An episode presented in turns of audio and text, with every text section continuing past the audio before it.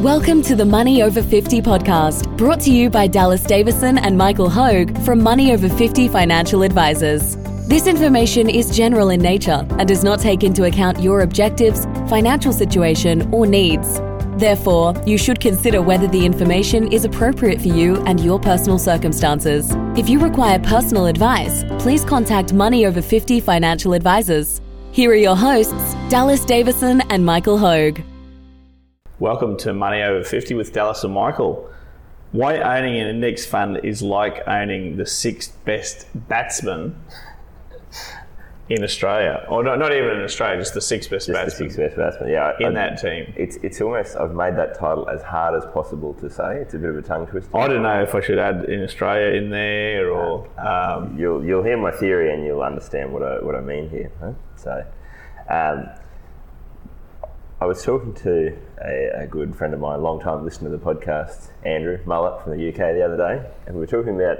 He, he rang me to tell me that Australia had just lost a cricket game to England, which I told him we don't care. We only care when we win. We're not English people always make you aware of that, Yeah, don't they? yeah. Like, anytime that got no tact, no an class. English team beats an Australian team, they make you acutely aware Yeah, of it. yeah. I was going. And um, I don't find it goes the other way. Like Yeah.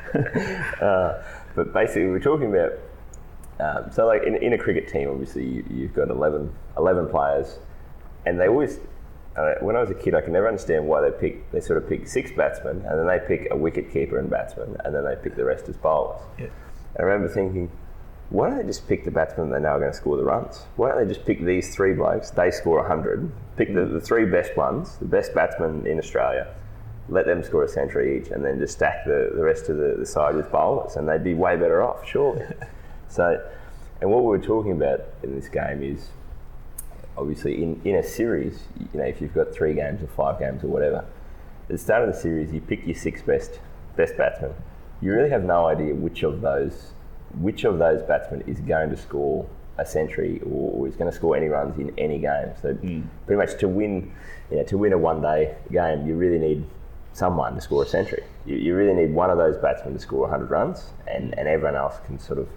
There'll be a couple that get a bit of a start that don't go on, and there'll be a couple that fail and get a duck, and those kinds of things. So, but the issue with it is, if you knew at the start of that, if you could look forward and go, well, Steve Smith's going to score 100 here, um, this bloke's going to score 100 in the next game. We'll just pick, we'll pick each of them for each of those games. yeah. But the problem is, you know, before that first ball is bowled, you have no idea which of those six is going to score your century for you. You just are relying on the fact that if we've got the six best, one of them will score that century, and we'll, we'll put together a decent total. Look, it's a good theory, and, let, and let's just take a step back for a minute and, and explain uh, to our audience again what an index fund is and what the main competitor competitor of that index fund is. So, an index fund really just goes out there and buys such a big, broad group of companies. Yeah. So in, in Australia, for example, a lot of index funds would just be comprised of the 200 biggest companies in Australia. Yep. So they'll track the S and P ASX 200. So if you're invested into an index fund, you know that you're spread across those largest 200 companies in Australia. All of those, all of those times, there is an entire massive industry Yeah. of what we call active fund Yeah. uh, or active funds. And what what those funds do is they attempt to narrow down Yeah. Um, and they invest in significantly less than 200 companies, sometimes um, 15, sometimes 20, sometimes 30 companies. So they're taking a really, really a much more narrow focus. Yeah. Um, and and um, if you if you like, an index fund will will give you the average of what all of those companies in Australia do. So the top 200 companies Yeah. in Australia just happen to make up last time I checked, it was about 95% of the value of all the companies in Australia. So, So from from if you own those 200 companies, there'll be some companies that um, perform where they should perform, a big bunch of them in there.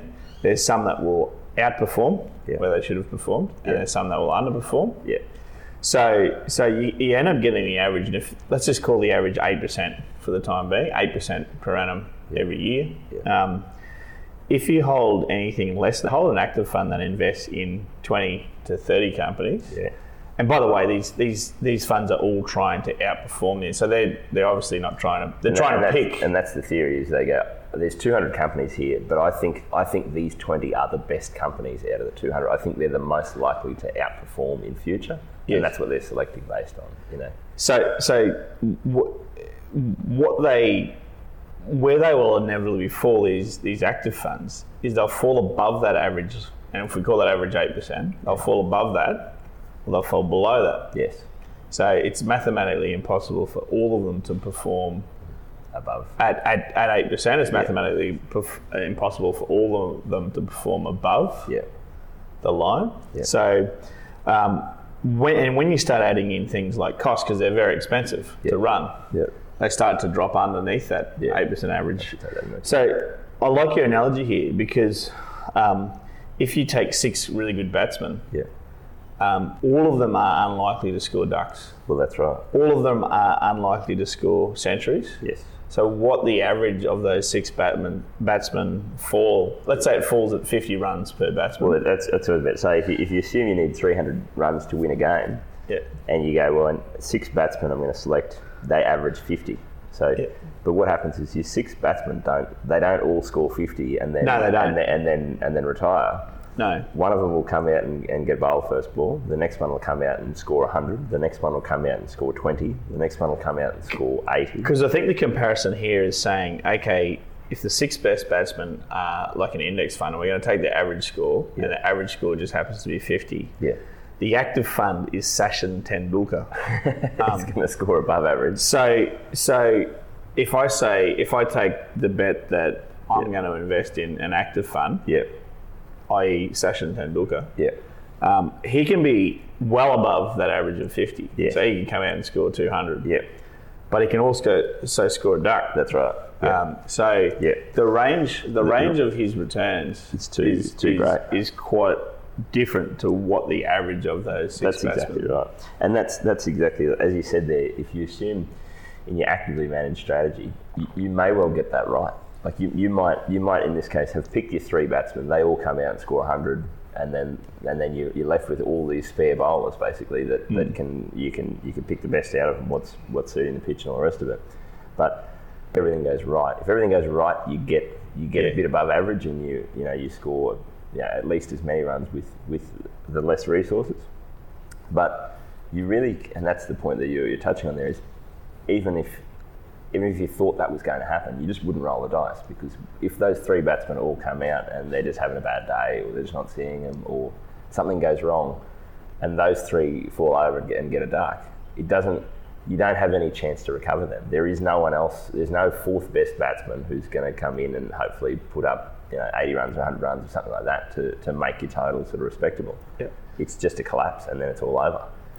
So the advantage of an index fund, what we like about them, number one, they're really, really low cost to run. Yeah.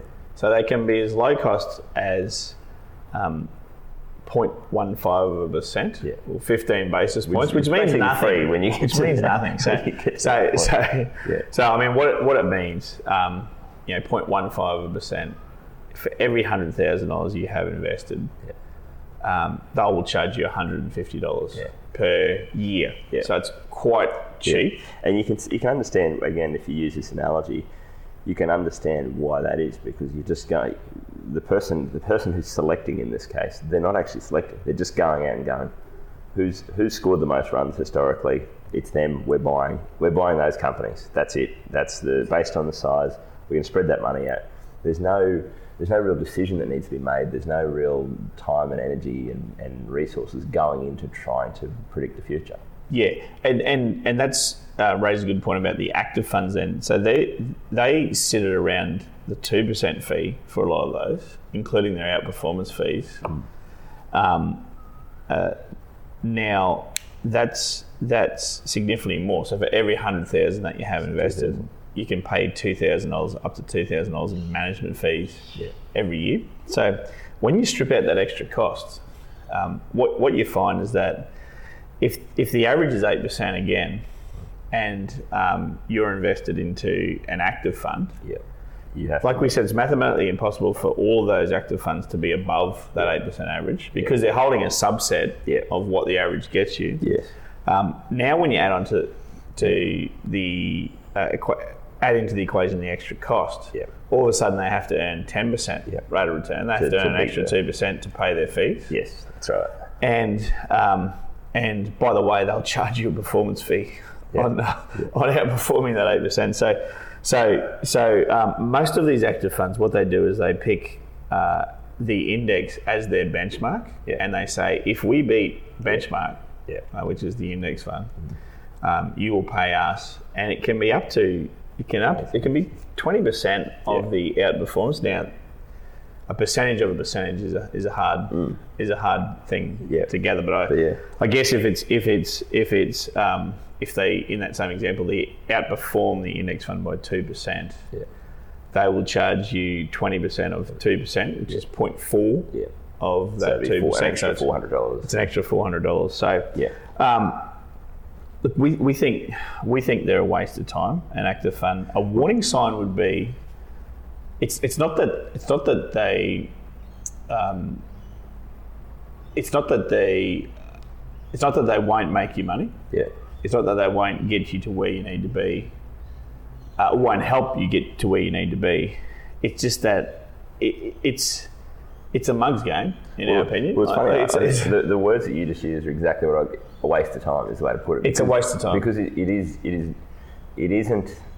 You, you're debating about something that you don't know what may happen Yeah. in the future. So you, you go, you know, if you if you select an active fund manager and say, well, I think they'll outperform, and I say, well, on average, after taking fees into account, on average, it's mathematically impossible for them all to outperform. Think they will yeah. then where do we go from like we've got no basis to continue you you think they will i think they won't and then the only way we will know is in 20 or 30 years time when the proofing and there's that's i guess so that's part one is that you don't know the answer until it's too late anyway That's and right. the second part of that is that any time we spend talking about that is just a waste of time It's a waste of time because- talking yeah, about many other things That's that are right. important So, so I was going to say a warning sign. So, if you have an advisor and um, what the conversations that you have with them tend, to, be, around move are from that this fund into this fund. if you move from yeah the Oppenheimer, i love the oppenheimer it's a great name. the Oppenheimer Yeah. uh, True Equities, yeah. um, Beta Alpha yeah. Fund. if we move from that into the yeah. yeah the penny packer, yeah. um, long short yeah alpha beta Yeah. fund. If there's long or short alpha or beta in any of these Yeah. things, It's a concern. it's a concern. Yeah. Um, Or any name that sounds like someone has a monocle. That's also a concern. so if, if, if, if, the, if the extent of your conversation is that you need to move from this fund to this fund when you're having a review meeting with your advisor, it's time to readdress that relationship. Yeah. and it's time to probably get a second opinion. Yeah. So where we think these things are redundant is that, like you said, Dallas, any time spent talking about that is a complete waste of time. Yeah. We like to talk about, um, hey, this legislation's changed, Yeah. and um, we can now take advantage of These you know, tax savings these, or- these extra tax Or- savings, Or, you know, are, are you on track to meet your goals? What's changed in, in your yeah, life? what's changed in your life. Yeah. Um, All hey, um, how you going doing the things that you can control, which is Yeah. putting your eight hundred dollars a fortnight into your super. That that's stuff that really moves the needle. yeah. Um, what we find the the typical advisor that that uses uh, active funds, Yeah. the conversation with their clients is just all all around.